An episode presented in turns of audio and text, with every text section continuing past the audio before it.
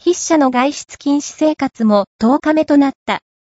本題に入る前に、最も感染被害が大きく非常事態下にあるニューヨーク州政府の対応と市民の様子を報告したい。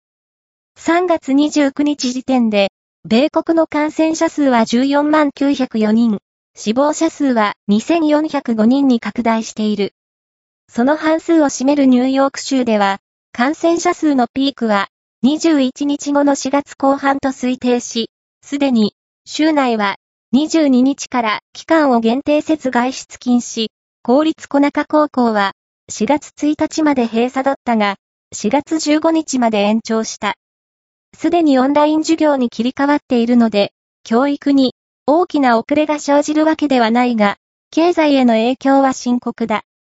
これからピークが来ることが明らかな現在、企業閉鎖期間も15日まで延長、暫定的に4月1日頃に営業再開としていた小売業者も、再開日程の延長は必須で、4月中再開の見込みも立っていない。